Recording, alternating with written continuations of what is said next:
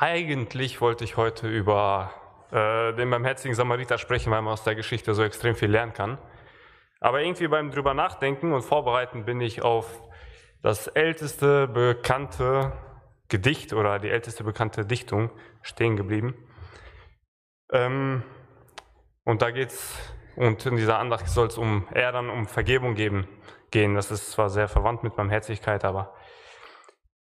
Und um die Dichtung zu verstehen, müssen wir erst uns einmal Kain anschauen. Also Kain hat gerade seinen Bruder getötet und jetzt spricht er mit Gott und Gott verflucht ihn. Und Gott schickt ihn weg und sagt, du wirst keine Ruhe mehr auf dieser Erde finden und deine Ernten werden immer schlecht sein und du wirst immer ein Flüchtling sein. Und da, da sagt Kain zu Gott, die Strafe ist viel zu schwer. Ich habe Angst, dass man mich töten wird, weil jeder weiß, dass ich ein Mörder bin. Und da sagt Gott einen besonderen Satz in 1. Mose 4, Vers 15. Wer keinen totschlägt, der soll 7-fach gerächt werden. Also wenn Gott sich rächt, dann ist die Rache 7-mal so schlimm. Jetzt vergehen ein paar Jahre, keiner traut sich Kain etwas anzutun, weil jeder Gottes Versprechen kennt. Und Kain wird zu einem großen Nomadenvolk. Er hat tatsächlich keine Ruhe mehr und einer seiner Nachkommen heißt Lammich. Lammich hat 2 Frauen und er hält ihnen eine Rede und das ist diese Rede. Die lesen wir in 1. Mose 4, 23 bis 24. Und Lammich sagte zu seinen Frauen Ada und Zilla, ihr Frauen Lammichs, hört meine Rede und achtet darauf, was ich euch sage. Ich habe einen Mann erschlagen für meine Wunde und einen Jüngling für meine Striemen. Kain soll 7-mal gerecht werden, aber Lammich 77-mal. Also er ist stolz drauf, dass er einen Mann getötet hat, weil der Mann ihn nur verletzt hat. Er ist stolz drauf, dass er einen Jungen getötet hat, der ihm nur einen Striemen oder einen blauen Flecken verpasst hat. Lammich ist ein wirklich böser Mensch und er ist stolz drauf auf seine Blutrache. Das ist das genaue Gegenteil von Vergeben. Er sagt, wenn Gottes Rache 7-mal so schlimm ist, wie das Unrecht, das angetan wird, dann ist meine Rache 77-mal so schlimm, wie das Unrecht, das mir angetan wird. Lammich hat keinen Platz für Vergebung. Sein Herz ist voll Hass. Voller Wut. Und seine brutale Rache, die zeichnet ihn aus. Ja? Es gibt einige solcher Menschen, auch vielleicht kennen wir in unserem Leben, die so ähnlich sind, die alles 10-fach oder 77-fach zurückzahlen wollen. Und in der Nähe von so einem Menschen ist man eigentlich nicht gerne. Ja? Man muss immer aufpassen, was man tut. Man muss wie auf rohen Eierschalen gehen. Und damit es nicht zum Streit kommt. Und Jesus ist das genaue Gegenteil von Lammich. Jesus hat Gottes Rache auf sich genommen. Jesus hat, was Jesus zur Vergebung sagt, das lesen wir in Matthäus 18. Da lehrt Jesus seinen Jüngern, wie sie miteinander umgehen sollen, auch in Bezug später auf die Gemeinde. Und da hat Petrus eine Frage. Petrus fragt, wie oft muss ich meinem Bruder vergeben, der gegen mich gesündigt hat? Vielleicht 7-mal? Und bei dieser Frage, da sieht man, dass Petrus eigentlich sehr barmherzig ist. Früher war es üblich, jemand 3-mal zu vergeben. 3-mal erschien da als genug. Und wenn Petrus sagt 7-mal, dann dachten die anderen schon, wow, das ist echt ein barmherziger Mensch. Und Jesus sagt zu Petrus, ich sage dir nicht bis zu 7-mal, sondern bis zu 7-mal 70-mal. Das war eine ganz neue Lehre damals. So was hat man damals nicht gelehrt. Und Jesus meint damit nicht eine Zahl. 490 Mal oder 77 Mal. Jesus meint endlos. Ja. Jesus meint, so sehr wie Lammich sich rächen wollte, so sehr sollen wir vergeben. Aber wie kann man so sehr vergeben? Wie kann man so oft vergeben? Und das erklärt Jesus mit einem Gleichnis. Ein König hat viele Knechte und ein Knecht schuldet ihm was. Er lässt ihn rufen, der Knecht schuldet ihm 10.000 Talente. Und weil er das Geld nicht zurückbezahlen kann, sagt der König, ich verkaufe deine Frau, deine Kinder und alles, was du hast, damit ich wenigstens etwas bekomme. Da fällt der Knecht nieder und bittet, Herr, habe Geduld mit mir, ich will dir alles bezahlen. Und ich habe mal nachgerechnet, wie lange der Knecht arbeiten muss, um 10.000 Talente zurückzuzahlen. Vielleicht kommen ein paar Zahlen, vielleicht ist das für euch langweilig, aber ich finde es interessant.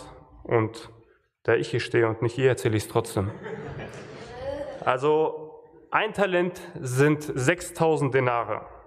Und in Matthäus 20, Vers 2 steht, dass ein Denar der übliche Tageslohn damals war. Also wenn der Knecht jeden Tag arbeitet, außer den Sabbat, muss er, und alles dem König gibt, muss er circa 19 Jahre arbeiten für ein Talent. Und für 10.000 Talente muss er 190.000 Jahre arbeiten. Also er wird heute noch arbeiten, hat erst 1% zurückgezahlt. Ne? Also lächerlich, dass der Knecht um mehr Zeit bittet. Er wird nie seine Schuld zurückzahlen können. Aber der König hat Mitleid mit ihm. Und er lässt ihn alle seine Schulden. Jetzt ist der Knecht überglücklich, geht raus und sieht da seinen Kollegen, sieht da seinen Mitknechten und fällt ein, ach, der schuldet mir noch 100 Denare. Jetzt geht er zu ihm und würgt ihn und schreit ihn an, gib mir mein Geld zurück. Man kann verstehen, dass ihm wurden alle Schulden erlassen, aber er hat immer noch kein Geld. Und 10.000 Denare ist eine Menge Geld. Vielleicht könnte man das vielleicht heute vergleichen mit so 10.000, 15.000 Euro. Und da sagt er, Mitknecht zu ihm genau dasselbe, was er zum König gesagt hat. Habe Geduld mit mir, ich werde dir alles bezahlen. Tatsächlich könnte er wahrscheinlich auch das Geld irgendwann bezahlt haben, aber der Knecht lässt ihn ins Gefängnis schmeißen, bis er alles zurückgezahlt hat. Als der König das mitbekommt, legt er dem Knecht wieder seine 10.000 Talente Schuld auf und wirft ihn ins Gefängnis, bis er das zurückzahlen kann. Und jeder weiß, dass das lebenslang, er wird die Schuld nie zurückzahlen, erst recht nicht aus dem Gefängnis.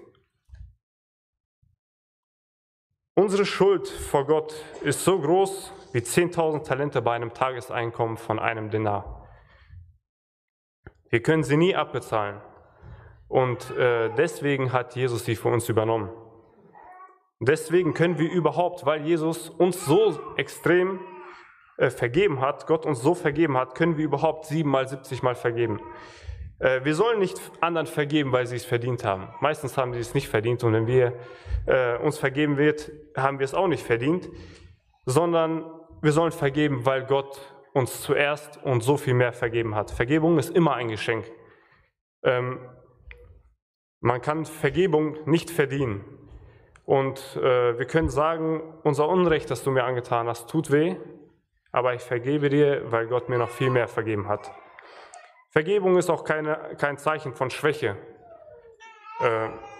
Vergebung kommt immer aus einer Machtposition heraus, weil Vergebung ein Geschenk ist und man kann niemanden zum Vergeben zwingen. Das funktioniert nicht. Ich habe es versucht, wahrscheinlich viele von euch auch, die Kinder haben. Wenn man zum Kind sagt, vergib deinen Bruder, er sagt, ja, ja, ich vergebe ihm. Das hat er ihm vergeben, tatsächlich nicht. Erst wenn er in seinem Herzen selber sich entschließt zu vergeben, dann hat das Kind vergeben. Ja? Und Vergebung zu erklären, eigentlich ist gar nicht so einfach, nur vielleicht ein paar Sachen, die Vergebung nicht bedeuten. Vergebung bedeutet nicht, ein Fußabtreter für andere zu sein. Ja? Vergebung bedeutet nicht, etwas zu beschönigen oder zu übersehen. Wir sollen nicht sagen, ach, das ist nicht so schlimm. Das ist schon in Ordnung, wenn wir verletzt wurden. Es ist nicht in Ordnung, wenn wir verletzt werden. Und das ist schlimm. Wir sagen nicht, ach egal, und übersehen das einfach, machen die Augen zu. Vergebung heißt doch nicht vergessen. Wir können nicht vergessen, meistens nicht, besonders bei negativen Sachen nicht. Vielleicht ein doofes Beispiel, aber wenn uns jemand einer die Hand abhackt, dann wachen wir auch nicht irgendeinen Morgen auf und sagen, ach, wo ist meine Hand geblieben und wie ist das passiert? Ich habe ihn so sehr vergeben, ich habe es irgendwie vergessen, wie es passiert ist. Das funktioniert nicht. Vergebung heißt nicht so zu tun, als wäre auch nichts passiert. Vergebung heißt auch nicht unbedingt wieder Freunde zu werden. Manchmal braucht man trotz Vergebung von dieser Person Abstand. Da braucht man Gott, soll man Gott um Weisheit bitten, auf jeden Fall. Und Vergebung braucht Zeit. Gott kann sofort vergeben, wenn man ihn um Vergebung bittet. Wir brauchen meistens Zeit. Wichtig ist nur, dass wir vergeben wollen. Und wenn man nicht sofort vergeben kann, reicht es schon oft. Oder ist das ein guter Anfang, wenn man sich nicht rächen will und für die Person betet und sie segnet. Das hilft meistens schon sehr viel. Man kann eigentlich zu diesem Thema sehr viel sagen, das ist viel zu kurz für eine Andacht. Aber wir wollen uns heute eigentlich nur eins merken: Wir sind nicht wie Lammig und wir sind nicht wie der Knecht, der unbarmherzige Knecht. Wir sollen so sein wie Jesus. Wir sollen vergeben. Amen.